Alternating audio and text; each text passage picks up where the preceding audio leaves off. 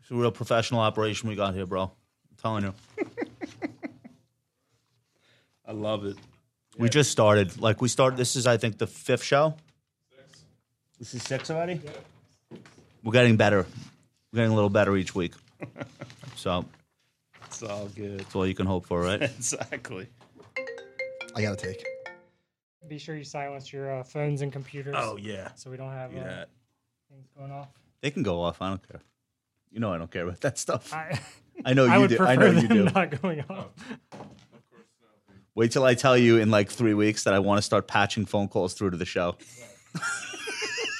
Oh boy. Mike love- doesn't. Mike doesn't know the plan yet, but that's definitely a thing that's going to happen. All right. Yep. Bye. Where are they going? Home. Kobe Sewin Russell was canceled. Sw- Why is it outdoors? Yeah, this morning he was so bad. so weird. I told him, Kobe, do better. No, I swear to God. like Twitter. Yeah. You told him, gave him to do better. Is that a Twitter thing? Yeah. I just told him to do better. He was so bad this morning. Like when somebody posts something that's wrong and somebody corrects them and they're like, do better. You never seen that before? No, but when he was leaving, I was like, Kobe, come give me a hug. So give me a hug. And I looked at him. I said, do better. What'd he do? How old is he? Nothing. Four. He doesn't know what you're talking about. He's like, what does better mean? what do you want me to do? All right, Dad. Talk to you later. yeah. Take me to Disney World. Kiss my ass. How are you into the city? Rail? He drove. No, I drove, man. How was it? It was He f- perfect. Actually, Flew in. yeah. You're not that, I don't really. Philadelphia's really not that far. 90 minutes or not even? It took me, yeah, about ninety minutes. Man. I see. Bang out some phone calls. Yep. Calls. That's the thing that's like nice smooth about ride. like commuting every so often. It's like Yeah. you haven't had a long time, like a long time, a long time. You don't get that at home or even in the office. Yeah, without a doubt. Yeah. So, yeah, I looked forward to it. Sometimes I take the train back and forth. I don't even get out of the train. I just want. I just want to be. I just want to be alone. I just ride the train. You gave Jason homework. Made him watch Tenet. I fing boycotted that movie. I'm saving it though. You boycotted it? I'm out. Yeah, I'm out. I love Christopher It Nolan. did feel like homework. I love Christopher Nolan. Like, oh, can you rewind that? I didn't catch that. I, dude, I have no idea what's going on in this movie. I got a bone to pick with Chris Nolan. Yeah, me too. and I think he's haven't- doing this on purpose now at I this haven't, point. I haven't even seen the movie. Wait, and I'm what was mad. the what was the other one? What do you mean the other one? His other ones? No, what was the one that was also a mind Oh, Inception, Inception? Interstellar. I still couldn't explain Inception. I love dude. it. Love Inception. Interstellar was the dad, That was McConaughey. and then he was like the daughter ages while he's gone. Yeah, it was such. I love that movie. I saw it on an I should airplane. watch it again. Inception. Yeah, no, Interstellar. Interstellar. I Is that a s- Dolan film too? Yeah, because because I didn't- I it didn't catch got. that one. I I kind of think some people gave it bad reviews or whatever, so I, I I skipped it. But I saw it on an airplane and I was like blown away. Probably because my expectations were so low, but I really like that movie. Probably because you were on an airplane, and the alternative was like staring, You at, know- staring at your lap. Movies are like twenty five percent better on the airplane. I've like I don't think I've ever Really? I've ever It's watched a probably movie. it's because you're focused. exactly. That's I've, it. I've nothing ne- else to do. I've never Yeah. watched a movie on an airplane and not had a good time. Never. really I love movie airplanes, airplane movies. airplane movies. but no, because that's the point. Like at home, HBO Max is nice, but you're on your couch, Dude, you're just checking your phone. That's why I love going to the movie It's- theaters no doubt. Because- even though it's a dying model, because you can't be an asshole and have your phone open Yeah. with the with the light and everybody's trying to The watch. experience is better. So much better. I, I have to rewind movies because I have my laptop in front of me when I'm Right. watching them. Not even a phone. I did that like yes- a computer. did that in front of yesterday the with screen. with, What? with Oh. Loki. I rewound it like a few times. I was like, "Ah, I, I just zoned out. I can't watch that show. I tried. It, it got bad.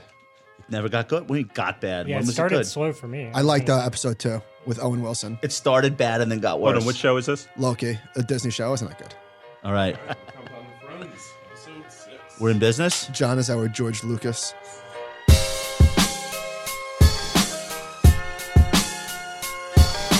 Welcome to the Compound and Friends. All opinions expressed by me, Michael Batnick, and our castmates are solely our own opinions and do not reflect the opinion of Ritholtz Wealth Management. This podcast is for informational purposes only and should not be relied upon for any investment decisions. Clients of Ritholtz Wealth Management may maintain positions in the securities discussed in this podcast. how do hedge funds invest outside the market without touching Bitcoin or meme stocks? They invest in blue chip art, an overlooked asset class that is expected to grow by over 900 billion in the next five years. Contemporary art prices rose 14% per year from 1995 through 2020. So it's no surprise that over half of ultra high net worth investors allocate over 10% of their portfolio to art. Thanks to masterworks.io, you can invest in multi million dollar works by artists like Banksy and Warhol for a fraction of the entry price. Both Michael and our guest from week one, Packy McCormick, have already invested in art on the masterworks.io platform. We've partnered with Masterworks to let the Compound and Friends listeners skip their wait list by going to masterworks.io slash compound today. Welcome back to the Compound and Friends. My name is Downtown Josh Brown, here with Michael Batnick as always. Duncan is in the house, John's in the house, and our friend Jason Snipe from Odyssey Advisors, not Odyssey Partners, Odyssey Advisors. You got it, man. All right. We uh, we're so happy to have you here today. We have a ton of stuff we're going to get into today. Uh, we're going to do some economic stuff. We're going to do some financial advisor biz insider stuff. We're going to talk about retail investors, so much more. We'll get into some Knicks and uh, NBA stuff, and uh, hopefully you guys have as much fun listening as we have recording the show each week. Thank you guys so much for all the comments, all the five star ratings. If you haven't done that yet, I don't really know what your story is. Like, are you so busy? Give us a give us a rating, give us a review. It goes a long way on the podcast apps. Uh, Jason drove here from Philadelphia. Yes, sir. Awesome. How many times did you have to stop? No traffic No whatsoever. traffic, no stops, Appreciate you giving me the opportunity for some alone time. dude. You know what I mean? So what, so what did you do? Who did you talk to? Were you The wrong calling in people. radio shows? did you call the fan? Long time listener, first time caller. That's right. Mike listens to podcasts when he's commu- you right? Yeah. Okay. I set good, up phone- man. I set up I phone- like that. I set up phone calls and I find the time flies. Really? So, So yeah, you you do it on the organize train. even your drives, alone time. I I used to do a double commute, and uh, I- I guess let, let's first let's set this up. You're on Fast Money, right? You got it. So I was doing half Fast Money halftime report, and prior to the pandemic, I was doing two commutes a day each way. Wow. So I had to set my day up that way. Okay. So I get it. I get so I it. would like take a train into Manhattan, work for two hours, then get into a car service, go to New Jersey, then do the show, get back in the car service, come back to Manhattan, then go back to Long Island. So I do that. Mike's t- Mike will tell you I'm not That's a exaggerating. lot. I think I It's was a doing lot, that. man. th- I think I was doing that three days a week, but I don't do that anymore. I paid my dues. Um, Okay. so- and Got it. and in so I pandemic see what's America, ahead for me. yeah, Okay. we c- we could do TV from anywhere. Uh, all right, let's get into this first. Let's get into this first thing because I thought this was really interesting. Retail investors power the world. There's a Wall Street Journal article to that effect, and basically record cash inflows. Individual investors plowed 28 billion into the U.S. stock market just in June uh, alone, and that seems to just keep going and going and going. What'd you guys take away from this? I mean, my thoughts are, man, it's the environment. This is an environment. Rates are super low. Uh, people are home. They have nothing else to do. Still, Still, 15 months still, later, Yeah. we're talking about returning people to work in the fourth quarter of this year. All right, so that 20 months, Mm. dude, makes a lot of sense to me. I think it's great for the market. I love it. 10 million new brokerage accounts opened in the first half of this year. There were 10 million in all of 2020. So if you Yeah, thought the I- I meme thought- stock, if you thought the meme stock thing was coming to an end, it might be just thought, starting. I thought 2020 was the year of the retail investor, but apparently it's 2021. I'm curious to hear why do you love it? Because I feel like that's that's a take that's not so common. So I love it in terms of just engagement, right? So even even talking to people, talking family, cousins, uncles, people I went to school with that had no interest in this six months ago, eighteen months ago. I love it from that perspective. There's other issues I understand, but for me, that's what I like. What do they? What's the first thing they ask you about or tell you about? Probably a trade they're doing. Right. Okay. What what is AMC? Why is it going down? Why is it soaring? what is this stock I just put fifty thousand dollars into? Can you explain? What is an option? You know what this is? Right. You know what this is disrupted though? The shoe shine boy indicator. Remember, uh, I, I did a post in in June of 2020. I was in my office and literally my plumber came into my office and he saw that I had some charts on my screen and he said, "You trade?" So I just said to him, "I said, all right, what do you got? Show me, show me your phone." So he took out his phone and uh, he goes, what did he say? I have hundred thousand dollars in the market and I have no freaking clue what I'm doing. It was something along those lines, He now has a million. and it was all yeah exactly. Still, still no clue. He he bought he bought Kodak, like Really? and so so. But, but my point is Okay. my point is at any other prior point in history, a professional investor would have seen that and been like, I'm out. I'm going to yeah. cash. right. That was like It doesn't work it was anymore. a year ago. It was like forty percent ago. You know why it doesn't work? Because when you have 10 million new brokerage accounts opened, Everyone's a shoeshine boy. then everyone, right. Yeah. Like if the indicator is everywhere, it's not the indicator anymore. Um, So what's interesting is that these people, like, yeah, some of them are just purely speculating, gambling, but a lot of them are doing real work and they're finding new stocks. Like, for example, uh, the journal was saying that individual investors in the last two weeks sent these stocks soaring. I've never heard of these stocks. Maybe you guys have. Alfie, Marin Software, Iconics Corp, soaring 100% or more intraday. Have you guys heard of these stocks? never, never. Never heard of him in my life. never. No idea. So the thing, like, it's so quick. Like Robinhood has become like TikTok, where s- the the speed at which information travels. Yeah, we had message boards in the '90s. I wasn't around then uh, to be trading, but it's not, not like this. This is the holy shit stat. Um, strategists with Bank of America estimate that if the pace of inflows continues at the same clip for the remainder of the year, equity funds will take in more money in 2021 than in the previous 20 years combined. John, throw That's this chart up. insane. It's nuts. I Right? mean- do we have that? Insane. That gr- No, but the question is like, where is I, where is this money coming from? Right. I don't understand. Well, I think some some comes from the bond market, although there have been bond But- market inflows Oh. too. But bond markets are getting all tons of inflows. well, it's coming from the Fed. But what does that mean though? Like, The money supply exploded. It has to go somewhere. It's not going to go in garbage bags. Like it's not going to go under under the mattress. It has to go somewhere. People are people were made liquid, and they're doing something with it. I know, but but these numbers are just like, That's gigantic insane. though. Um, That's a powerful number. But now That's a powerful- it's not all going to Robinhood, and I think this is like maybe uh an important point. So while that, so Robinhood is eighty billion dollars in assets, which is a lot, right, for a firm that was started a few years ago. Um, but it's also five point four trillion still parked in funds that are index ETFs or index funds. It's not like all of the money coming into the market is speculation. And I think I heard you and Ben talking about this. Like Robinhood's impressive, but Vanguard is now over seven and a half trillion or something. Yeah. So it's not. It's hard to say like retail investors are doing this or retail investors are doing that. They're doing a lot. Yeah. They're doing all and, that. and I think that there's also people that are um, putting the the bulk of their money every two weeks in their 401k into these index funds, and also having a lot of fun playing the stock market on the side. No Like doubt. there's people that are doing both. how do you how do you guys think it's affecting the industry as a whole? I don't know. I feel like it's so early. It's it's hard to tell, and a lot of it's going where it was already going. Like BlackRock and Vanguard just keep getting bigger. Right. Um, Well, I I- I think that these people are. I don't know if they're impacting the industry, but certain parts of the industry they are. Like what they're doing with some of these meme stocks and targeting the short sellers. Like the game, if you were playing that game, this is a game changer. Like there's no doubt about it. No doubt. you can't, shorting you small can't, and mid So let me caps. ask you a can't different be, You question. can't go on stage and be vocal with your shorts the way that you used to. So go ahead. How do you think it's affecting or impacting the future of advice? These are not advised people.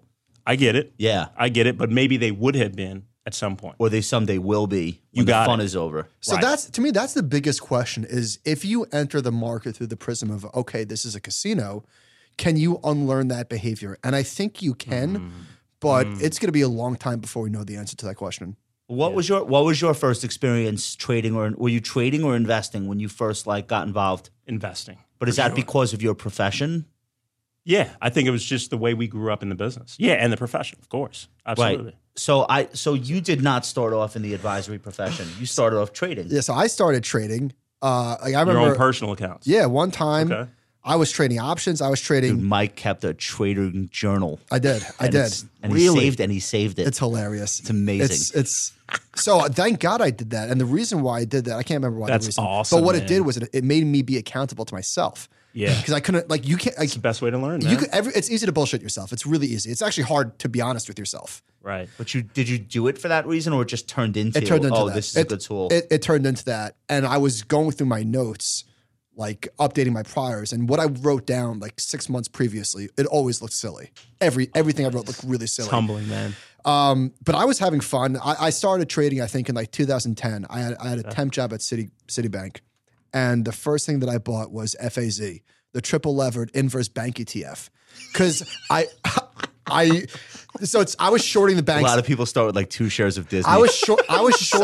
shorting. I was shorting the banks with leverage. Leverage, you A- after they f- after they fell ninety percent, and the move was to buy FAS the, the triple bull, but I didn't know what I was doing, so I was just taking bathroom breaks, going on my phone, and uh, what just was Citigroup paying you to do? dude, don't. Yeah, yeah, that's a good question. on I was actually it's funny, I was telling the story today. I was I was the jackass who was looking at compliance videos and like making sure that the, the videos were appropriate. I don't know. It was, the- it was the worst thing ever. You were in compliance. you were trading the FAC on bathroom breaks. You know, I never put the irony of that together. I don't know if that was Incongruent, I don't know if that was yeah. compliant, but I was temp. I wasn't Wait, on di- the. oh, so they didn't have to get duplicate statements. Like, can you imagine? I was shorting city during my bathroom It'd breaks. be really great if if Michael took down City with his uh, E Trade account. Dude, while he don't was don't in- joke. I had hundred bucks, but it was levered three times. Uh, Jason, what was your first trade or investment?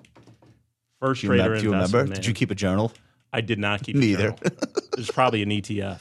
Okay. Oh. It, was, it, it wasn't as interesting as yours. All right, so you, so you were doing it right from day one. So if I was, I think so, If I man. was, if I was twenty years old, I would be such a junkie right now. I'd be all over Robin Hood. Well, so all that- day. so let And me- So, so the thing is, like, I think people are under the illusion, and I was, but I think I, I, I had this like lipo moment last week. Um, that could be wrong, but s- Robin Hood is the is the most powerful drug in the world. Like in terms of like social media, like we Yeah. think Twitter Yeah. has hacked our brains Yeah. like Robinhood is so addictive that I don't think people are going to get unaddicted just because the sun comes out. Why do you think that is? Which part? Why is it so addictive? All the flashing lights, just the ease, the, the user The interface ease. is so nice, and you see like you see literally your money intraday. Yeah. I think they said uh, the average Robinhood user. I don't want to make this up. Do they check their phone seven times a day? I mean, Right. or they have an they have an eighty four percent uh, monthly active user, like eighty four percent of their or, of their users, maybe daily, whatever it is. I don't know. I'm bumbling the numbers, but it is addictive. Don't you think that? All right, but so we had a one-year period where the S and P went up seventy-five percent, Mm-hmm. and ninety-six percent of stocks had positive gains. Right. Of course, people are checking their phone. It's, it's like a fucking ATM machine. You're right about that. I don't think that that is going to be. I don't think they'll be as addicted if the market gets boring. But it's not. But the problem, the thing is, it's not going to get boring. Why? The market, the market might get boring, but there's always meme stocks. 20, 2014, stocks went down.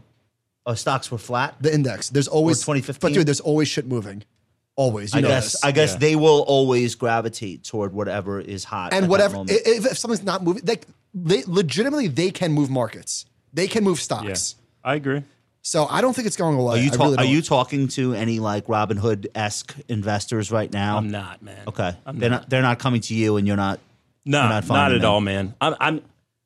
It's interesting, super interesting to me, man. Just how it's how it's evolved and how it's developed. And again, just like I mentioned earlier, I think it's totally indicative of the environment we're in. Hundred percent. Right? And I don't want to have sh- opinions that are Perfect timing for the business. Definitely. J- uh, Jason Zweig did this piece what Josh was just talking about. Like there were 96% of stocks were up from March to March. Right. So it was the perfect perfect environment for this at home That stocks. ain't were- gonna happen again. it's not going to happen again. Yeah. I don't want to be too strong with my opinions because it's just I don't I mean maybe they maybe this goes away. Maybe this is a fad. I just don't think so. I just don't think it is. Yeah, I agree, man. Now, it doesn't have to end badly either. It could end with 20 million people getting the, the speculation out of their systems or realizing they're not cut out for it.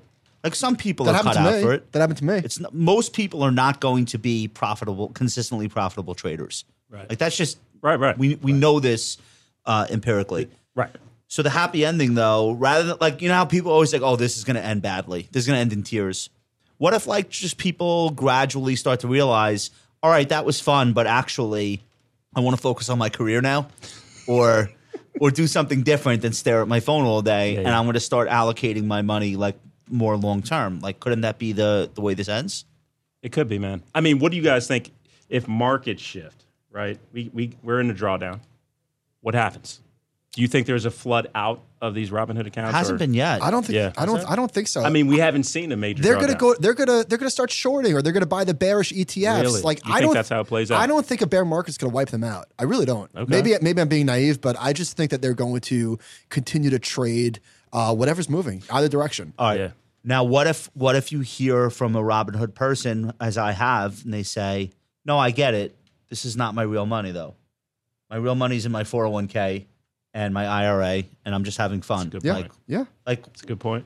pe- you know, people have the right to do what they want to do, and I love. I'm all for that. I think the market can be a lot of fun. It is a Right, lot of fun. so that's why I, th- I feel like on balance, this is a positive. I know Ben doesn't feel that way anymore.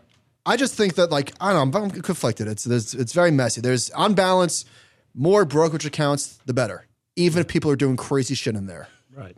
Right. Um, I want to talk about advice. And you, s- when did you find? When did you you founded your firm? 2018. 2000. Wow. All right. Still, oh, years, still has that man. new firm smell. That's it, brother. All right. So you're Fresh seven. pair of sneakers. Uh, You're seven people. You're uh, in the suburbs of Philadelphia, or you're Yeah. in the city. yeah, right. We're like 20 minutes west west of the city. Okay. So like, yeah, suburbans. Okay. Mayor of Easttown. You got it. uh, all right. So let's pull this thing up from. I guess this is JD Power and Associates, but it's not about luxury SUVs, right? Who d- who did this study? Yep. All right. Financial advisor satisfaction study. Mm. Right. All right. So Good one. the Good headline one. this is designed to make you click but the headline, It's at, a good headline. at financial advisor magazine 34% of wirehouse advisors say their firm stumbled during the pandemic uh, i would say 100% of firms stumbled during the pandemic Without in a some, doubt. in some way Without a doubt. it's not a wirehouse thing we had to do this overnight Right. so um, How do we communicate with clients? How are you? Everything. How do we work in this decentralized environment? Okay, so first of all, the wirehouses get picked on a lot. I'm not going to like pile on, um, but 34% of wirehouse advisors reported reduced levels of support for the home office. Yeah, because nobody was in the home office. 29% cited disruption of business services. Again, because support people were working out of their kitchens. Like what you know? What else could you? Yeah, I was thinking like, okay, so 66% of respondents were like, please. That doesn't sound 34% doesn't sound like a lot. Right. doesn't doesn't sound terrible to me. Uh, all right. The study rankings show the firms with the highest overall satisfaction among employee advisors. Edward Jones. That's I mean, th- there- it's a little bit cultish over there. The Edward Jones people love Edward Jones. I think they would have been number one no matter what. Um, followed by Raymond James. Congrats to Raymond James. Uh, Stiefel, which I don't really know anybody who's. Do you know any any Stiefel people? I don't know any. No. I That sounds don't, like they man. bought somebody else, and that's Yeah. why they have so many advisors. And then the bottom three: Merrill Lynch, UBS, and Wells Fargo. Surprised by any of that? Wells, Unbelievable. Not at all. Can you imagine being an advisor at Wells Fargo right now? Yikes. Uh, all right. So what I- what I was what I was basically going to say was, if you're still an advisor, and this is not to pick on Wells Fargo, but they've had like a five year stretch of just horrific, Just tough. horrific Tough head- headlines. headline risk. I'm thinking either A, your client base is majorly tied in with the banking side, and they're just not portable relationships, which we see all the time. B, you're too old for this shit. You're not looking to start a new firm. You're not, Bingo. look- you're not looking to negotiate a Hmm. new deal. Make ev- make all your clients sign ACAT forms, or C, you're young. You don't know any better, or you're somebody's nephew, and they took you into their team or the training program. And when your parents hear the words Wells Fargo, they're like, "Ooh, my, my you know my son."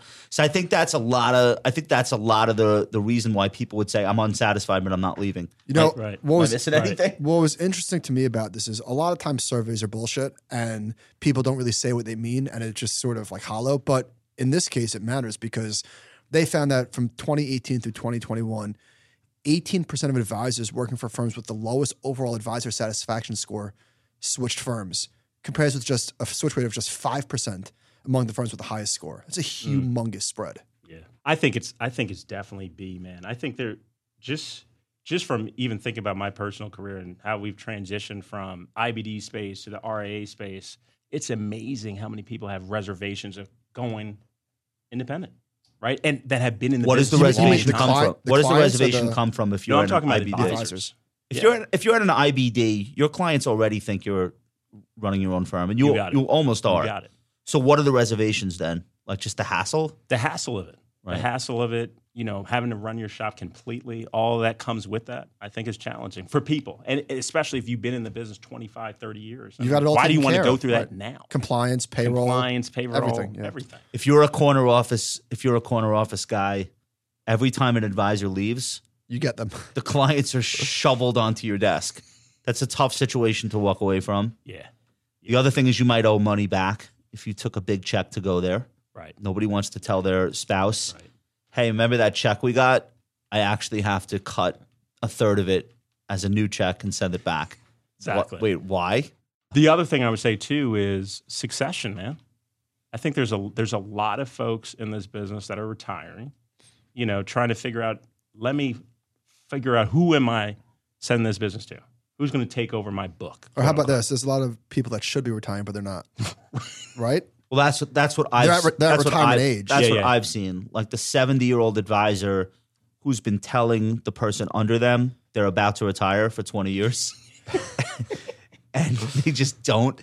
And then by the time they're like going to retire because they they broke their hip or something, then all of a sudden the clients in the book are like passing away. Right. So it's like if you if you worked in that situation under that person for decade, and then it's like, all right, it's my turn, and there's no new clients coming in. That's a tough. That's a tough situation. Knowing when to leave. Yep. Yeah. JD Power said, this is the last thing on this. The average annual production of advisors leaving their firms, so this is like the fees they generate or the commissions they generate, $800,000. And 63% of investors said they would follow their advisor if he or she left the firm. That's not a good number. That's not at all. I'm shocked by that. 63 percent. So 37% of advisors' low. clients are like, I'm staying with the I'm bank. staying with the bank. Wow. It's got to be for banking reasons. Yeah, well, I was gonna say that can't be think the so? right number for an IBD because the client has no relationship to Commonwealth You got it. or to or even some aspects of Raymond James. I think is more like a corporate RIA. Yeah. I don't think the clients stay in that situation. No way. That's absolutely a. Ba- that's an environment deal. Do you ever you ever have to call somebody whose clients left? No. I did that for ten years. I, s- I swear to God. I did. I, did you? Really? Yeah, Mass Mutual. They were called uh, orphans. Very nice. That's right. Yeah. Okay. Beautiful. Yeah. Well, but the, these were insurance policies. Yeah. That that Yeah. left. Orphan program. Yeah. Okay. I did. Uh, You can imagine how lucrative that was. I'm being sarcastic. we would have we would have I shouldn't say advisors. We would have brokers leave the firm, and I was like a co-branch manager. So they would hand me like hundred accounts. They'd be like, reassign these by the end of the day, before so and so calls them from whatever firm he bounced to. And even like even before I could even look up, there was a line out my door. it was a line of brokers like waiting for their new accounts to be reassigned to them Assigned. that those those days were not a lot of fun if you were in charge of uh reassigning. But sixty three percent is a bad number. Wait, are we going? Really from, are we bad. jump, jumping from survey to survey? Is that what we're about to do? Yeah, Michael hates surveys. I love surveys. This let's was- this is let's a get good into one. this new one. This This, is a good one. do you believe this one? Uh, no. Okay. Capgemini ultra high net worth survey. The biggest the biggest wealthiest liars in the world. Um, Capgemini's 2021 global high net worth insight, insight survey. They interviewed 2,900 high net worth individuals across 26 major wealth markets: North America, Latin America, Europe, Asia Pacific. So, first things first. During the pandemic, 520,000 people got up to 25 million or more in assets, which is what they consider ultra high net worth. And that grew 2.5% during the pandemic year. We're not surprised by this. Right. If you had assets, you, You got, made money. You got way wealthier than if you didn't. Um, this was the part that I was surprised by. Millennials make up 47% of ultra high net worth people now. And they haven't, if you're above that 25 million, they have an average net worth of 164 million, which is a higher average than Gen Xers. That's because Zuckerberg's worth four trillion. He's skewing the numbers. Exactly. no, but that is what that is, right? That's technology IPOs. Right. Like we could agree, that's probably the biggest source of. It's not farmers. um, it, a lot of it could be inheritance though too, or I don't know. Possibly. Not to get up, Possibly. not to get up 25 million. Yeah. Very few people are inheriting at that rate. That's got to be like stock market wealth creation. I Right. feel like. Right. Uh, Surprising though, man. So, That's but- surprising. So you have to build a business though to speak with this generation. And one of the things I wanted to ask you was I don't feel that most of the firms that that we quote unquote compete with have any idea how to talk to this demographic. They weren't built to do it. Yeah. So do you feel like advisors are better off building something from scratch than trying to shift an existing wealth management firm to talk to the 73 million millennials that are now basically running the markets and the economy? Yeah. I mean, for me, obviously I'm biased. I think bootstrapping is the best way to do it, right? Right. Um, and, you know, I'm on the tip end, I guess, of being a millennial, 40 years old. So for me, You're not a millennial. You're not a no millennial. offense. all right. I, I'm a I tell tweener. people I am, but I'm not. You're a tweener. no, I guess you are. Yeah, yeah. When does it start? I think it starts in 81. Yeah, I think you are. You're, you're you're the oldest. You are the oldest millennial. You're ger- They call it geriatric millennials. I'm the There you baldest millennial. All right. So, but so you so you built a firm from scratch in the last four years, three years. You got it. So, what did you do differently that maybe other wealth management firms in the area aren't doing? You know what, man? I think just thinking about our firm, highly relational, and I, and I think that all this stuff is cliche stuff, right? Yeah. Highly relational, you know, client centric, all these different things. But you know, I think it's been about the way we've done it in a boutique manner, right? So our relationships are everything. That's a heartbeat of our firm. I think it's a heartbeat of a lot of firms, but it's never been a volume play for us, right? So it's like, man, look, if we're going to take on X, Y, Z, we need to have capacity to do that. And obviously, we're in the embryonic stages of that. So volume, we tried to trim that down. You have to be more. You have to be more selective. Exactly. But is that selective in terms of like the assets of the potential client, or more like what you could do for that client over a lifetime? I think it's a combination of a lot of different things. Okay. I think it's the person, it's the asset level, it's it's the relationship, it's the dynamic between them and our staff, right? Yeah. You know, is this somebody that energizes the entire group? If they don't, it's probably not going to work, man. I like that. I like that idea. Um, we we had to learn that the hard way, but we we did learn Yeah. that you know not all client relationships are created equal, and You got you it. want to prioritize for the ones that you think are going to go the distance. It's too much effort to onboard someone that you know is not going to be happy right. in three months, Right. right? It's like Right. t- you're going through too much up front. Let me, Uh, let me ask you guys this for a sec. Yeah. Uh, let me nitpick for a second. Do we think that? Eh, this is a bad exercise. I was just say twenty-five million dollar net worth. People that have at least twenty-five probably on average have way more than that. Right. Right, 'cause we've- I would It's agree. 164 million on average. Is that what it is? Is that what For that that was? group. Yeah, Yeah. Oh, that's what For they said it millennials. was. For so those are, millennials. fa- those are family offices at Yeah. that point, right? I think, like I think. yeah, for the no most doubt. part. No All right, doubt. so so let's just say let's just use two hundred million dollars as a number. We'll use that. So your net worth. Right, exactly. Okay. So two hundred million dollars. If there's five hundred twenty thousand people that have that, that's hundred trillion dollars in assets. The global global total assets just blew my mind. Four hundred thirty trillion dollars. Yeah, but they're not saying that's that. so much money. They're not saying that all those people have um 164 200 million assets. They're saying it's like an average, So that's, so that's what I'm saying. I'm doing the average. right? I'm saying if five hundred twenty thousand people on average have two hundred million dollars, that's hundred trillion. That's twenty five percent of the global worth, global net worth. I guess that sounds about right. Five hundred twenty thousand people is zero point zero one percent of the population. Well, that's all those that's all those like that Oxford thing that comes out every year how like the wealthiest 1% own more than the bottom 50. you got it. I mean, That's this is the- this is that's bad the on number. steroids. It's, z- this is zero point zero one percent of the population owning potentially twenty to twenty five percent of total assets. Um, Mm-hmm. percentage of women in the overall client pool. So this is not ultra high net worth. This is just high net worth. What's high net worth? Probably, I'm guessing five million plus. Okay. I'm just making that up. I, I didn't actually read the fine print. Percentage of women in the overall client pool is rising through both inheritance and increasing female entrepreneurship. In the U.S., there were 114 percent more women entrepreneurs than 20 years ago, and 40 percent of U.S. businesses are women owned. So I would just say like they caught up really fast. That's major, Like hundreds of years of Major. history where they couldn't even get a bank loan. right? And then in the last two decades, they caught up really fast, and it's not stopping. Yep. This is the big story from here, and the the journal just did a piece on this last week about the wealth the wealth transfer. Seventy trillion dollars in wealth is going from the boomers to our generation. Right. By, That- by 68 trillion by 2042. Yeah. It's major. That's The we've next never two decades. this never happened before. Right.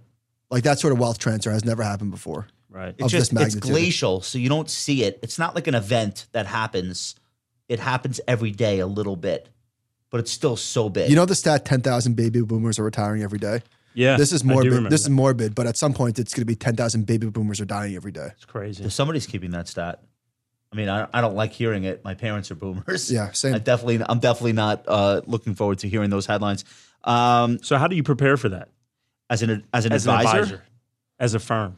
Well, what about and as uh, well? I guess before the firm, like as a family, Right. those are hard conversations to have. No doubt. so about nobody's it. having those conversations. One of the, all right, this is one of the highest functions of a financial advisor in America in 2021. Talking to the already wealthy is what are your plans? Yeah. Like when do What's you your plan to let your family know what you have, what you likely will have, where it is, Where it's going? what you hope they do with it. Nobody, nobody is having these conversations, uh, from what I hear and say. Like Yeah. advisory firms are facilitating these conversations, but they're, to your point, they're so uncomfortable and they're so hard to uh, strike up because Right. nobody wants to think about. It's also Yeah, hard yeah, from the yeah. advisor to have that conversation. That's like the most personal thing. Like we know everything about our clients' financial lives, but this is like a step beyond that. no doubt. Um, I think probably as an advisor though, if if the client brings that up to you, it's a big icebreaker. No doubt. So I think one of the things that we've done is really started to acclimate the kids into the conversation, man. I think it's it's been huge. It's actually we beta taste beta tested it with some of our really it's like a- strong adult children, Exactly. young adult children, just starting to get them not the involved. five year olds. You got it. Right. so how do you do that? Dude, we're upfront about it, man. Like what is your legacy plan? What's the strategy? What are you guys gonna do? You know, let's start talking about it before we have to talk about it. Yeah. right? And just being really proactive with it. Um, but it's gone well, man. I think Okay. I, it's it's it's important. That's why I was curious. Like, what are you guys doing? What I mean, I just think it's so important. This whole wealth transfer. I mean, you s- you know the numbers. Yeah. Well, estate, estate planning is obviously a big part of what advisors do, but like I feel like some of this stuff is even a step be- beyond estate planning because we could say like, doubt. okay, where this mo- where's the money going, but then like facilitating that conversation so that the kids aren't like blindsided by this when it happens to be ready. Well, One, one of the things that I hear when I jump on calls with our advisors who are talking to wealthy families is a lot of times this is just the nature of stock market stuff. It's the husband who initiated the contact with us, but then the husband dragging the wife onto a first or second call just to like make sure she's in the loop. Yep. Um, we get that way more than the reverse, and probably it'll always be that way. Um, but then by the third or fourth conversation, um, we see that the women are taking over. And in most cases, fortunately, because here's more researchers estimate oh, uh, a lot of this money will flow to first to widows who in heterosexual couples tend to be younger and also tend to live longer than their husbands.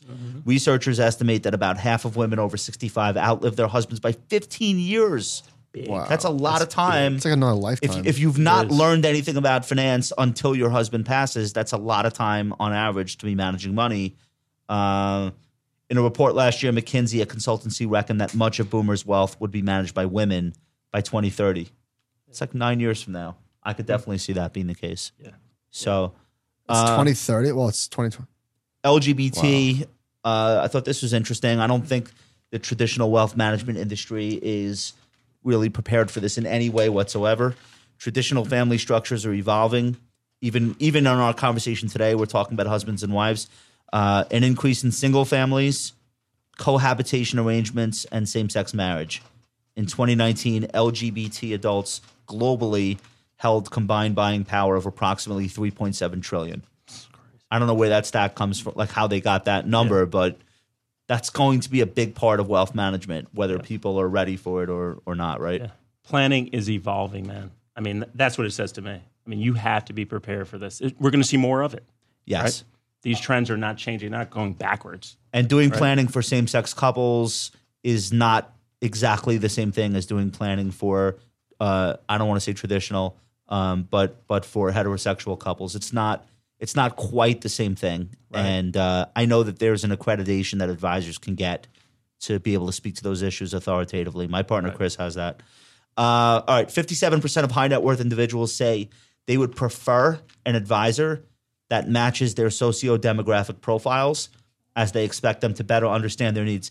This is the big one to me. What is? diversity. diversity because our industry historically looks like me. But Right. that's not what wealth is going to look like. Like Right. I, I feel like uh, everyone's trying to address it, but they're really how should I say this? The student body coming out of financial planning programs has to shift in No order doubt. for this to work. No doubt. So I mean, what what do you think? What do you think about Dude, that? so important, man. I mean, you have to be really intentional about the diversity piece. We're we're serving a different client, right? And I mean, the stats just said it, right? So I think for us, I mean, look, this is my city. I grew up in this town. What was great about it for me always coming downstairs and all the different languages you heard, all the different types of people, different perspective. I think naturally as human, it's it's kind of human nature to be tribal, Yeah. right? We we roll with our crew, who's what's familiar, what we know. But dude, there's it's probably the worst way to go, right? Yeah. And thinking about the future and where we're going to be. So the wirehouses had this concept, and they were smart. They knew this intuitively that older, wealthier people, which was their bread and butter, probably were more likely to do business with people who looked like them You got or their sons or grandsons. And that's how they recruited for years and years. And that shifted, of course. They're not doing that anymore. But that had gone on for so long that the industry looks the way it does. And we can point to things where there's progress, but we're probably going to be playing catch up in our industry, I would guess, forever. for Right. a while. Yeah, I mean, you got to tap new wells, right? We got there. There are tons of minority groups that are not even terribly familiar with the industry, right? That just need to, you know, they think about maybe investment banking or whatever, but like wealth management. What is wealth management? Yeah. Right. If, if So you're not at important. a college with a financial pl- planning program, it's unlikely that anyone would even speak those words to you. You got it, And when you think of Wall Street, you think of trading or banking. right? So I, I agree.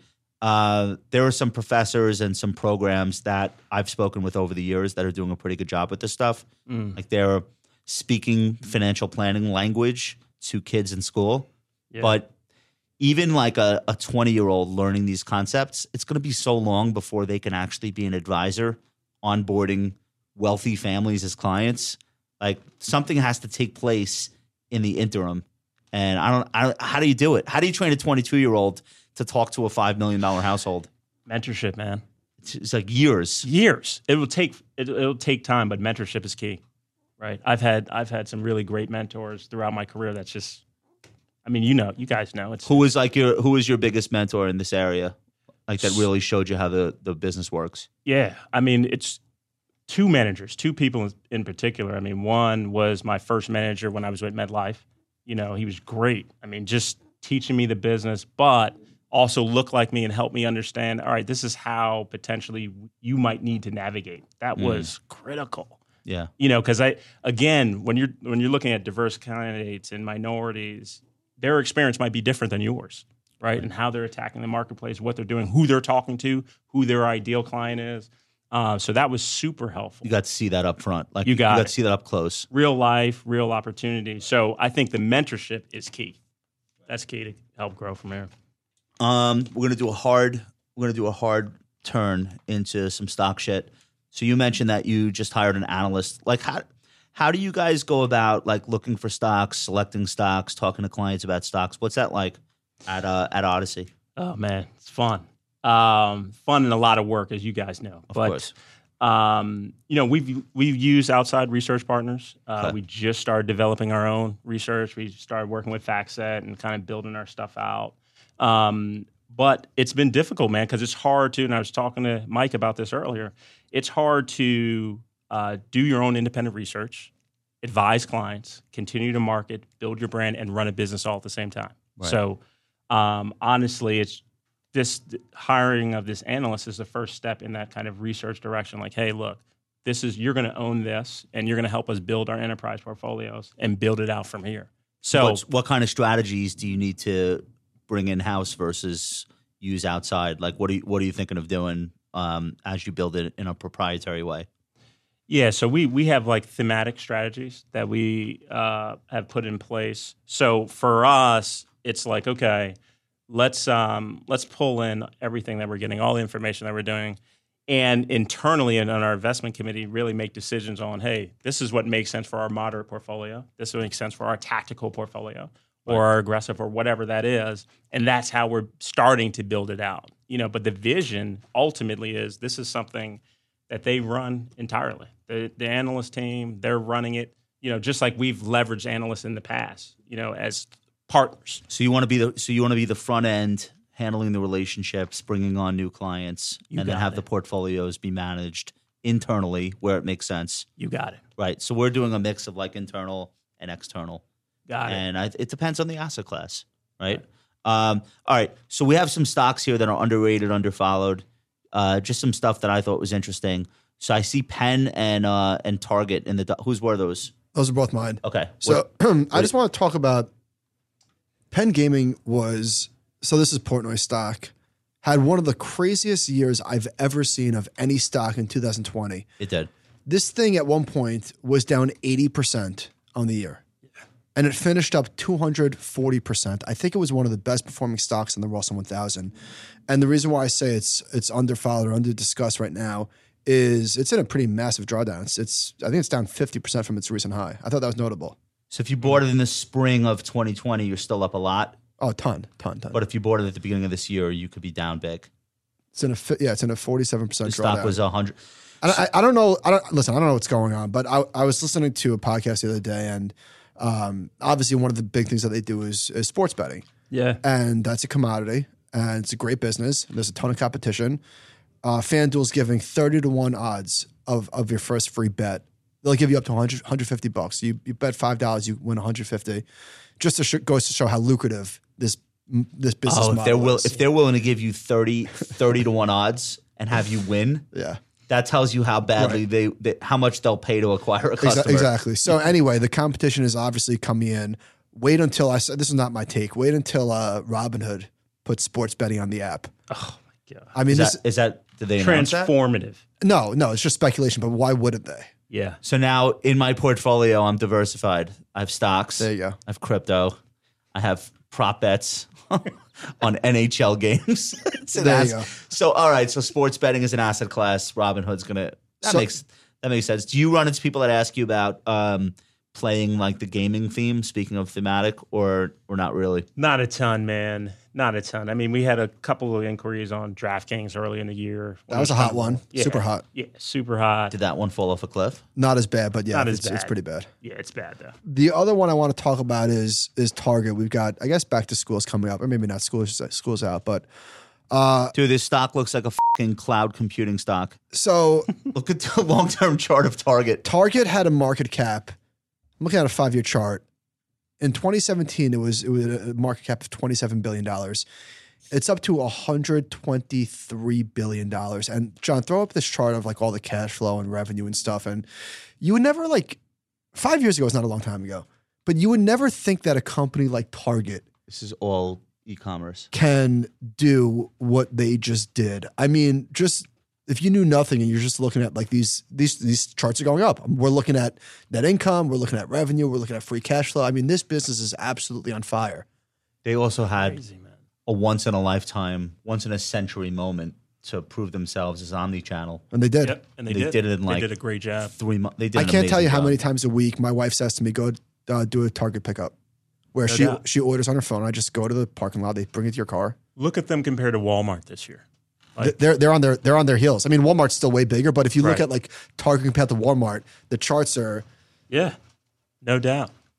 So They've yeah, done I a feel great like job, Tar- man. every day Target's making a new high. Are you- Are you guys in? Are you guys in any of these uh, e-commerce stocks? I own Walmart. I just actually unloaded it recently, Okay, but they yeah, had they had a sick year last year though, they right? did, man.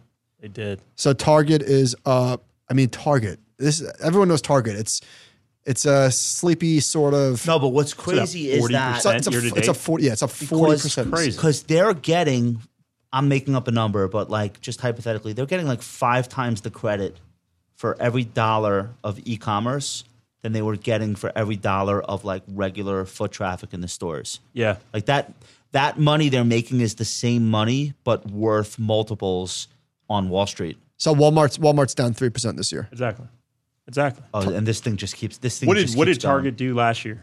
What was the return? Uh it's it was I don't, don't have it right here, but it was Yeah. I don't know what they did in 2020. Yeah, going. I'm gonna guess. I'll tell you right now. I'm gonna. I'm gonna blowout guess. this year, man. Thanks, Y charts.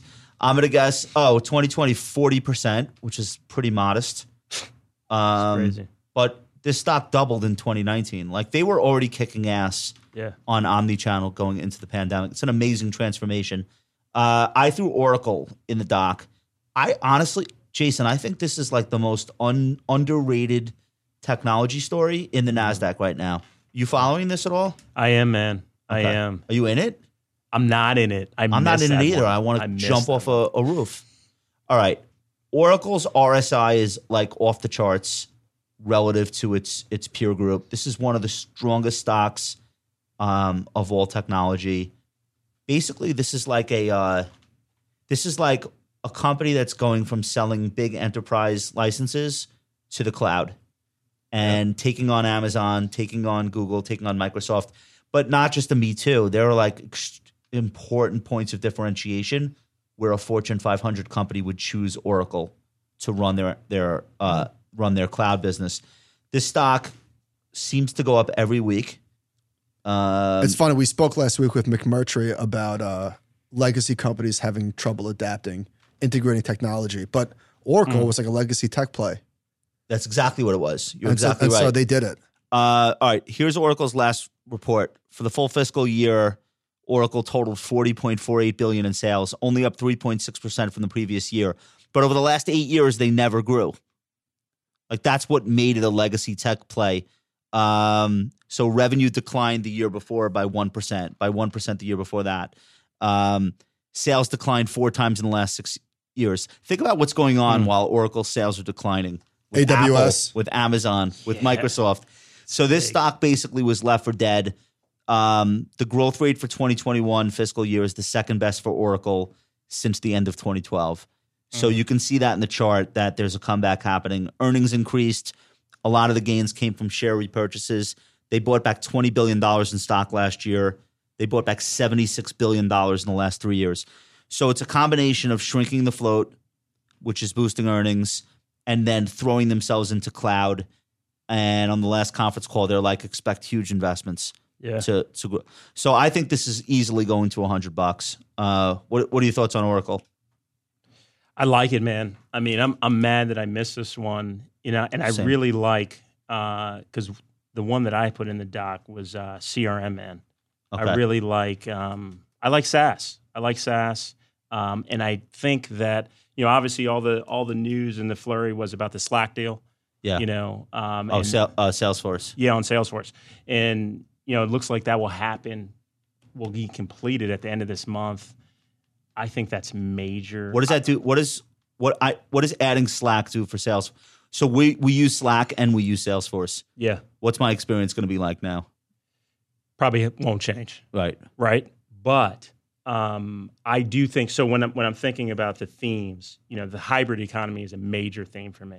You know, going into this next quarter, and I think, and you might have mentioned this the other day, just on adoption versus demand. Yeah. You know what that story is. I was I might have been screaming about that yesterday. but I but but but it's it's an important point, man, because I think um, adoption is still not there completely, right? I think I think there's a lot of room on that runway, right. and I think CRM is is one of the companies that could take advantage of it. so when you own this for clients, let's like you've been buying it for years. You're in this Yeah. a long time. Yeah, You'll still buy it for like a, a new client that comes in tomorrow. You'll give I them would. their allocation to it. I would. Okay. How I do, would. How do you make the decision to stop, like when a stock has just gone too far? Because I always struggled with that. It's a good question, man. I think for us at this point, and it again, we're early stage. We're still trying to figure out this model. Um, but I think you know, obviously, we're not trying to time the market. We're ultimately trying to see what's what's the average cost in, you know, and evaluating that and looking at our trades, you know. But thankfully, we haven't had to make that decision yet. Okay. But it's coming. It's you haven't coming, had a man. stock that went up so much that you still want to hold it for some clients, but not add it for new clients. right? Well, let me say, let me let me correct that. Nvidia is one of them. I, yeah. How do you buy that? You can't right now. But how do you sell it? You I I'm, I deal with that all the time. yeah. Like I can't buy it Yeah. because I just watched it go up a thousand percent, twelve hundred percent. Exactly. But I'm definitely not selling it Yeah. now. Adding Yeah. the tax thing for clients, Like that's just my Major. own problem. But now Right. th- think about a client's tax situation. That also has to fact. It shouldn't factor into your analysis of the stock, Right. but in wealth management, it has to factor into the advice that we're giving. Right. So that's uh, to me, that's that's very tough. Hopefully, you have some losses in some meme stocks. to to offs- By the way, AMC very quickly cut in half from from a tie. I think right, Oh, Pretty really? easy. pretty Let close. me pull it uh, up. What happened today? It bounced today. Did it? Not cut in half. Sorry, it was seventy two and it's forty uh, It's seven. flat today. Everybody's everybody's fine, ladies and Yeah. gentlemen. AMC is fine. Calm That's down. up. Uh, all right. So, uh, what did I? Do we have any others in there? Nope. Nope. nothing else on stocks. All right, we're gonna have to we're gonna have to uh, we're gonna have to go into this Robinhood thing on payment for order flow. I think this is fascinating. The new SEC chairman is looking at or director Gary Gensler, uh, who's now running the SEC, is gonna rethink payment for order flow. Uh, who's your who's your custodian by the way? Schwab. Okay, so your trades are free now for clients. You got it. Ours too. And Schwab gets payment for order flow. You know what I say? Good for them. It should cost something. We're Right. doing thousands of trades a month with Right. Schwab. Should they do that for free? Right. I don't even I don't think my clients want them doing that for free. So I'd rather th- some Citadel pay them than me pay them. And if you tell me that's costing me a penny every time I buy Apple, Fine. who gives a shit? Fine. This is a non-issue, Right. in my opinion. Are we going back to trading costs? There's No. no, way. No. There's no way. No. How That's- would we do Right. that? How would we do that? How would Exact- we do that? How- like what brokerage firm would be able to say this is a better deal for you now we're going to go back to five dollars a trade Yeah, right. investors would be like what Good luck. so all right so why are they why are they reopening this wound is it is it just about the way robinhood has conducted itself that's making them rethink the whole business model Absolutely. okay Absolutely. because there is an incentive here for robinhood to push more and more client activity in areas where the payment for order flow is higher and the only reason it would be higher is because it's a shittier trade for the end client Right. we all understand that but these clients are self-directed Right. nobody has it right nobody has a gun to their head to do the trades that they're doing or the activity so if we're just saying that robinhood is mind fucking them into doing these trades i don't think payment for order flow is the way to solve that so i don't know what do, what do you think about that Yeah, I, don't- I, don't, I don't think I think it's a mute issue. Honestly, I think it goes nowhere because I, I, don't know what their alternative is in order to kind of move forward um, in a way that makes sense. This I looks don't- like a weird PR move for the SEC. Like Yeah. they're dotting their I's and crossing their T's. how funny would it be robinhood goes public and the next day we are we are now voiding the possibility of payment for order flow we, we've decided that it's it's it, this is something that china would be able to do i guess what they just did to their uh, what they just did to Didi.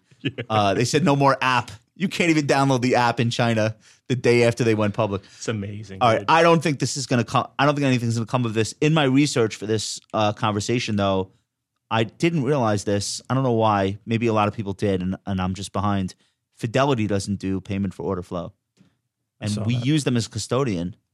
Well, I guess that's because probably unlike the other custodians, most of their money comes from the asset management business. right.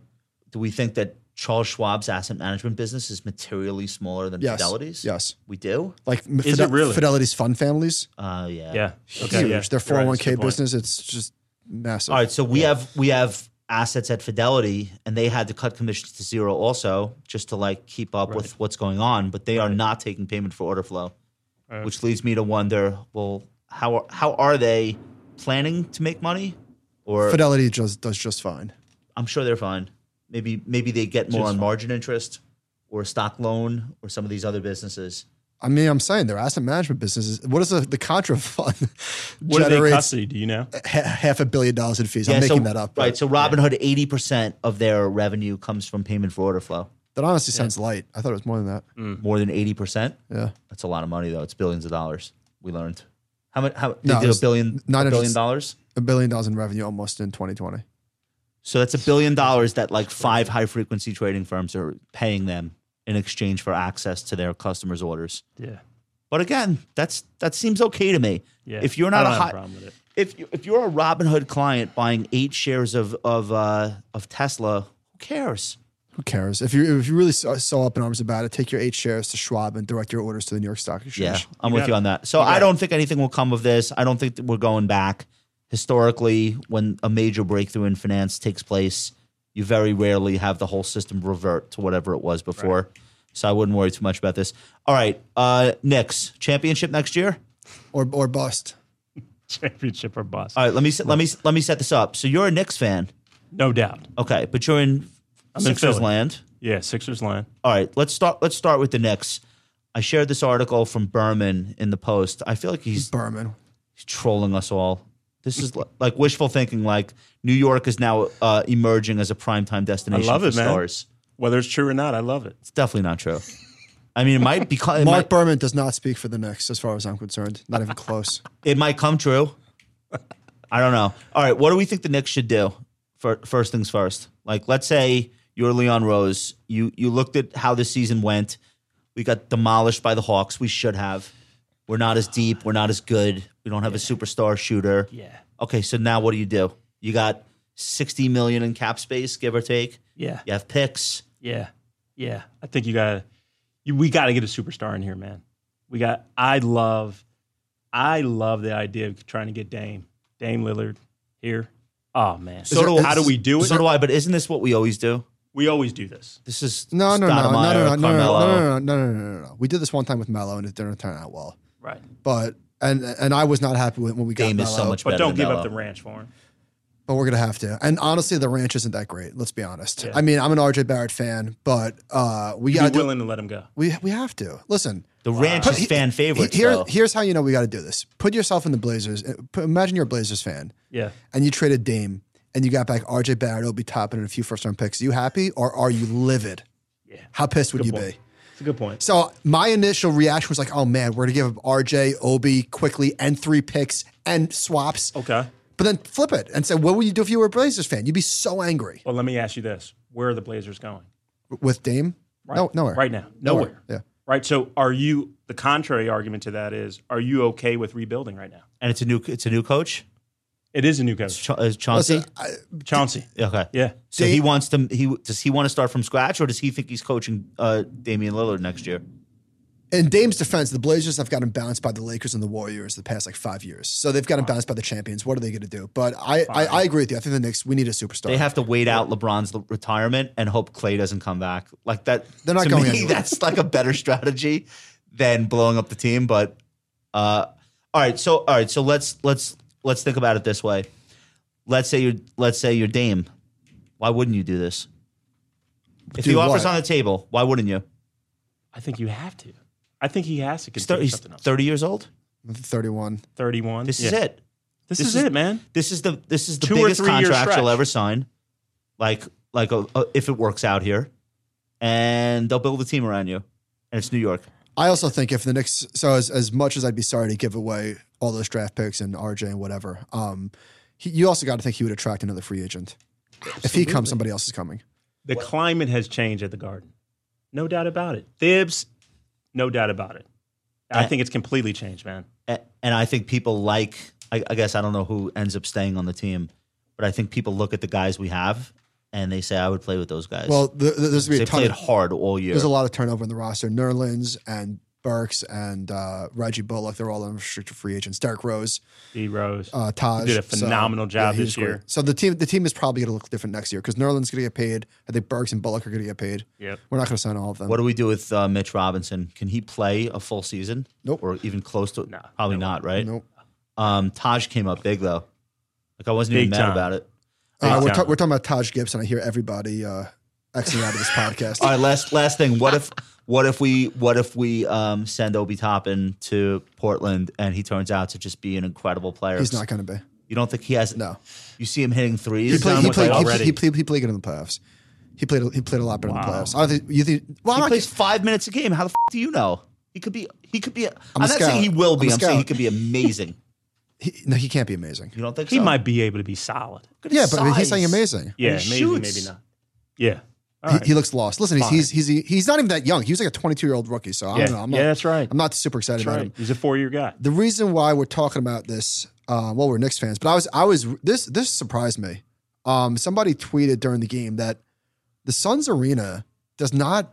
I don't even know what they call it. The- Nobody. there's no rights now. sponsor, Yeah. and this is like big business. So Huge. They lost their I sponsor. was surprised to learn that Madison Square Garden is the only uh, arena in basketball, other than this one, that's not named. yeah. so this is down. Is this a Darren Ravel tweet or who's? Uh, front office sports. All right, Phoenix Suns Arena does not currently have a naming rights sponsor. The value and equivalent advertising companies are missing out on during the NBA Finals: seven point seven five million per game. That's via Apex Marketing. Darren Ravel. I don't. I like Darren. I don't. I, I don't know who Apex Marketing is. How do they know this number? Well, they probably know the what the what the going rate is for these commercials. So it's just all right. Hmm. So every time they mention the name of the stadium, But so there's been research done on this. It, like, why would a company spend twenty million dollars a year to slap their name on an arena? And it's hard to quantify exactly this. They've looked at like, course. but they've looked they've looked at stock performance. And I don't think companies are any better or worse off for doing this. But maybe it's probably a vanity I could- play. yeah, it's I a could, vanity I play. could more think than- Absolutely of a five vanity companies that went bankrupt while their name was on top of a stadium. but So, you know, it's, there's it's no really doubt. like like Staples, for example, like Staples Center. yeah, how's that going? Is is is it was did this Staples file? tr- Staples is not financially healthy. I think a private equity firm bought it already, like Yeah. for a bargain. I, I'm not sure what happened with So I, Staples. I guess I understand from like State Farm, you know, insurance. Like insurance is a commodity. You have brand recognition there, but like SoFi, for example, SoFi is Right. paying big money, but if you're SoFi, first the venture capitalists gave you like a billion dollars, and then the SPAC transaction to come public. Their only job right now is brand awareness. They're spending yeah, yeah. so much money on course. commercials. Yeah. Yeah. So that's just like added to the pile of branding shit they're doing. The Suns had a casino as their sponsor, Talking Stick Casino, which is a was a Native American casino, and the deal ran out during the season, and they didn't re up. mid-season. No, mid 2020. oh, What's going on in Phoenix, so man? casino probably not doing well. That's it, you know. yeah. Yeah, probably What's not. Hey, going you guys on? want to give us twenty million dollars? Nah. Wow. And Wow. and by the way, the Suns weren't really the Suns last year. They were good. Yeah. They weren't. They weren't They weren't final the Suns. Suns. Well, speaking of that, like, what are the Suns going to do? Because they don't spend money like that. What do you mean? Not at all. Like, well, with Chris Paul, like all of a sudden, like he, this guy, we're t- we're- it's funny. Thirty Two, six. two years ago, he had the worst contract in the NBA, and now he's going to get another big fat contract. You think so? I do. At thirty I do. six. I do. How many years? Two for sixty. Wow. Three for three for eight. I don't know. I He don't, also three, has- three sounds he great. also Three- has like a sterling reputation among all the front offices. Like he's a Yeah. he's a isn't he He's a real president dude, of the man. players uh, yeah, association? he's like the boss of the league. Yep. Right. Um. All right. So the NA, NBA, every single arena has a spot, corporate sponsor, except for the garden. except for the Garden. Same with the NHL, except for the Garden. The Rangers play there. Miami's looking for a new, uh, for a new, what's it called Sponsor. sponsor. Yeah. Oklahoma City needs a new one because Chesapeake, Chesapeake. Energy went under. See ya. Sad, sad story. Yeah. Um, I'm sure they'll have no trouble finding another natural gas company is somewhere in Oklahoma. I think feel like they'll they'll run into one.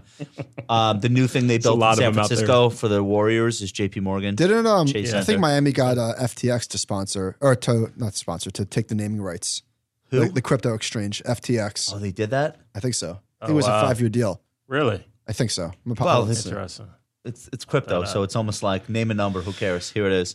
the Uh, Miami Heat is thrilled to announce it has entered into a long term partnership. Yeah, with FTX, a cryptocurrency exchange. there, are, Wow. there are ten baseball stadiums without naming Hundred rights. thirty five million dollars. Whoa. I mean, that makes sense to me. Wait, But what was the- the that? base- there are 10 Major League Baseball venues with no naming rights deal, but they're the old ones that are like really famous. like Nobody cares about Fenway. baseball. Yeah, Rus- exactly. Russillo and Simmons were talking about it today. I don't even know. got it. How about this? I don't even know the guy's name.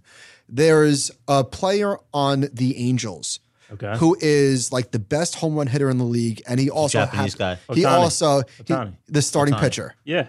I'm a sports fan. I don't even know this guy's name. He's B- Japanese Babe Ruth. like ba- Yeah. like baseball is cooked. This would have been such big big Duncan big looks news Duncan looks triggered by this. 15 years ago. Why?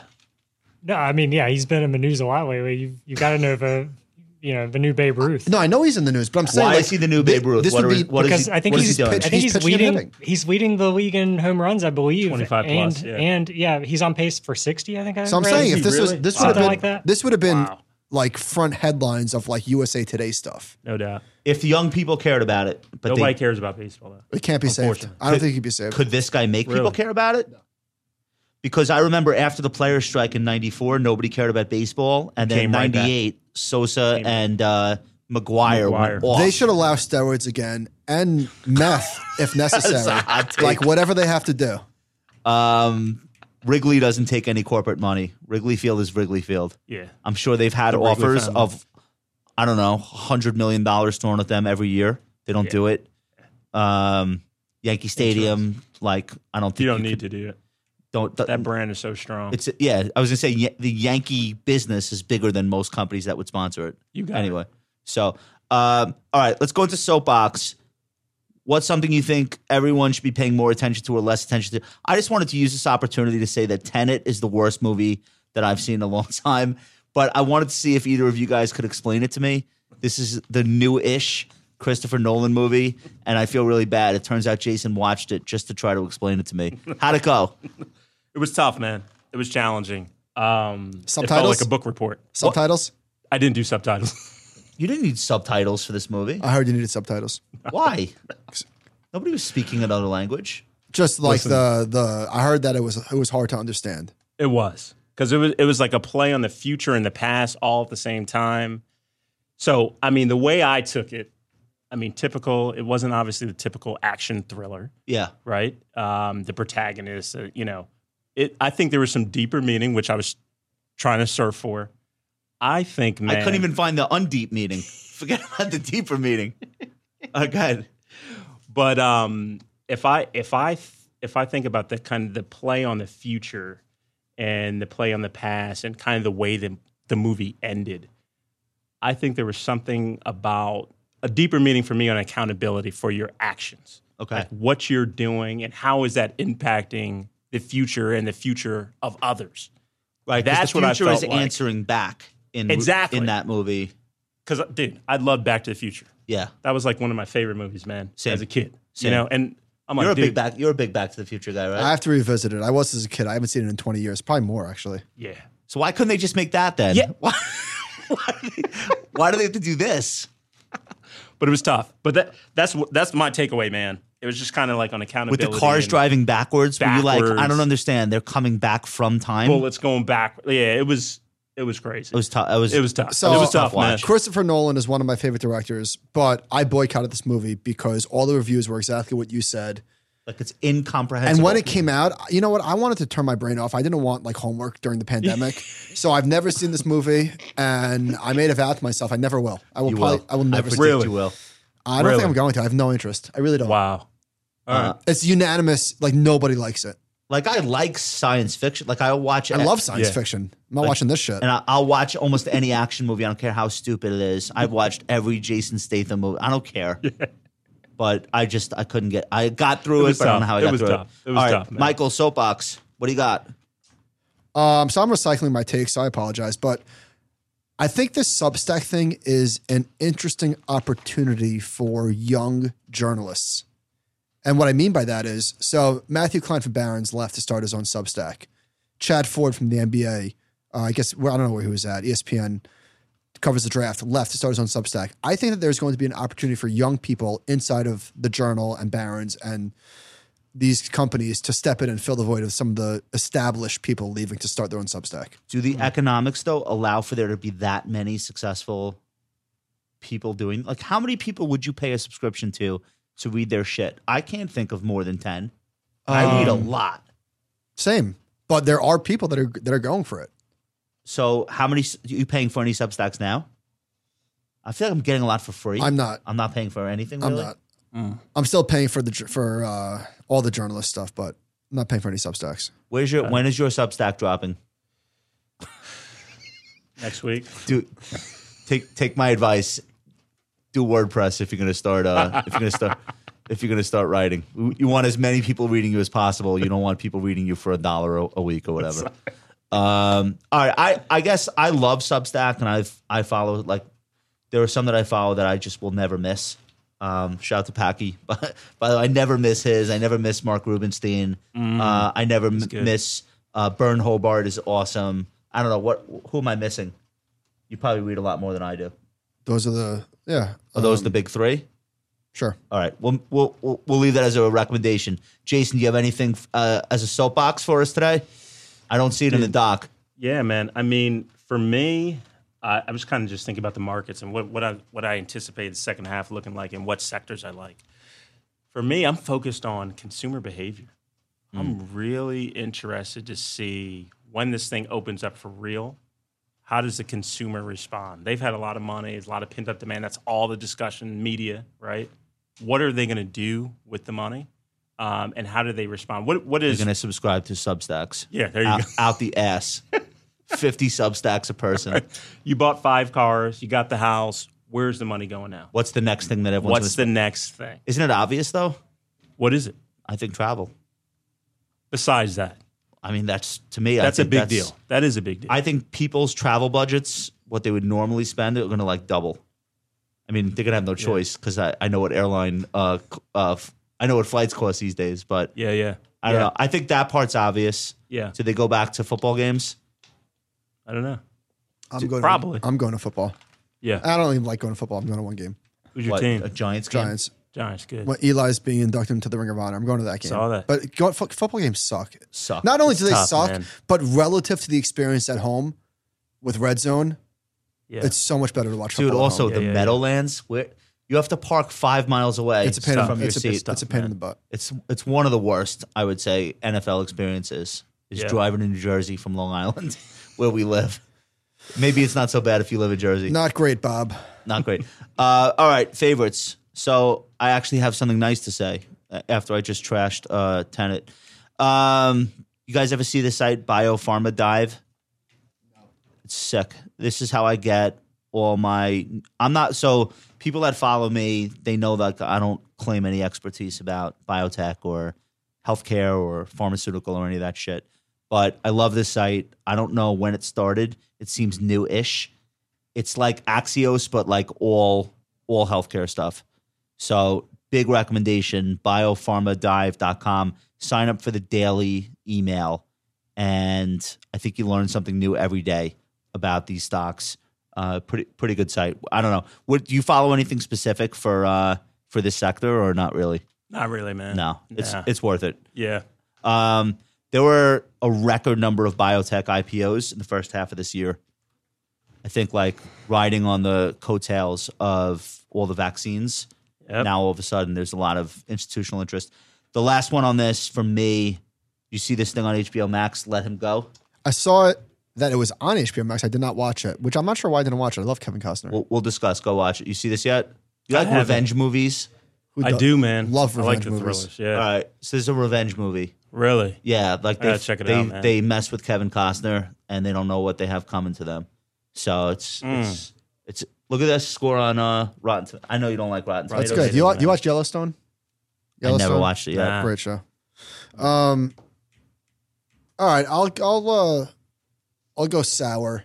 I went sour on Loki, or Loki went sour on me. This is favorites. So you're unfavoriting Loki. I'm unfavoring it. Uh, I want. There's only the good news is there's only six episodes, but so this is the third Marvel series that Disney's done on Disney Plus. I thought WandaVision was great. Did not care for Captain America and the Winter Soldier, and Loki. I'm I was pretty bullish, but it's like a C minus for me. So I don't know. I might be jumping off. Mike's Hmm. watching all these shows with your uh, seven year old son. So he's. uh, I tried Loki. I watched two episodes. It's terrible. Done. See you later. I like the. ac- I really like the actor. What's that guy's name?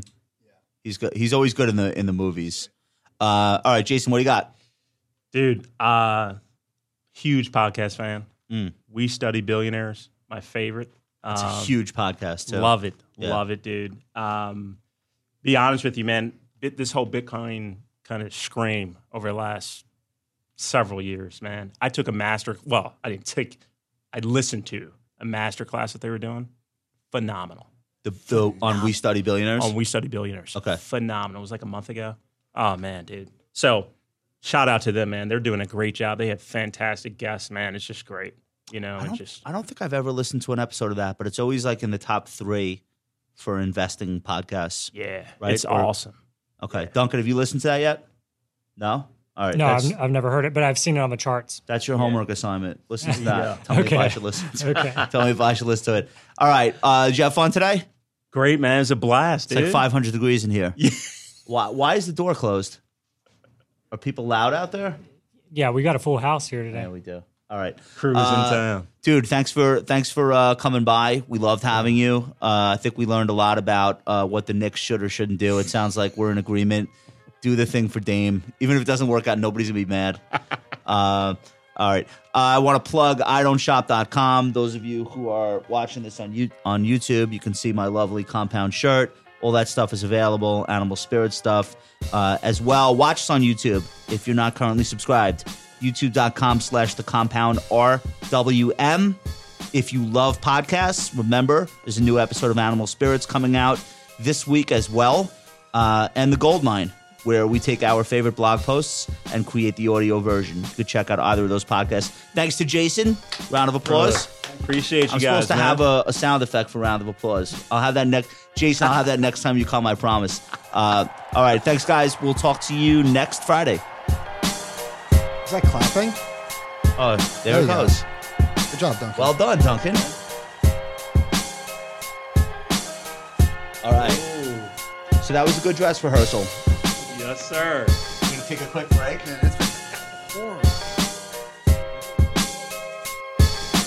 Thanks again to our sponsor, Masterworks. Go to masterworks.io slash compound for more information.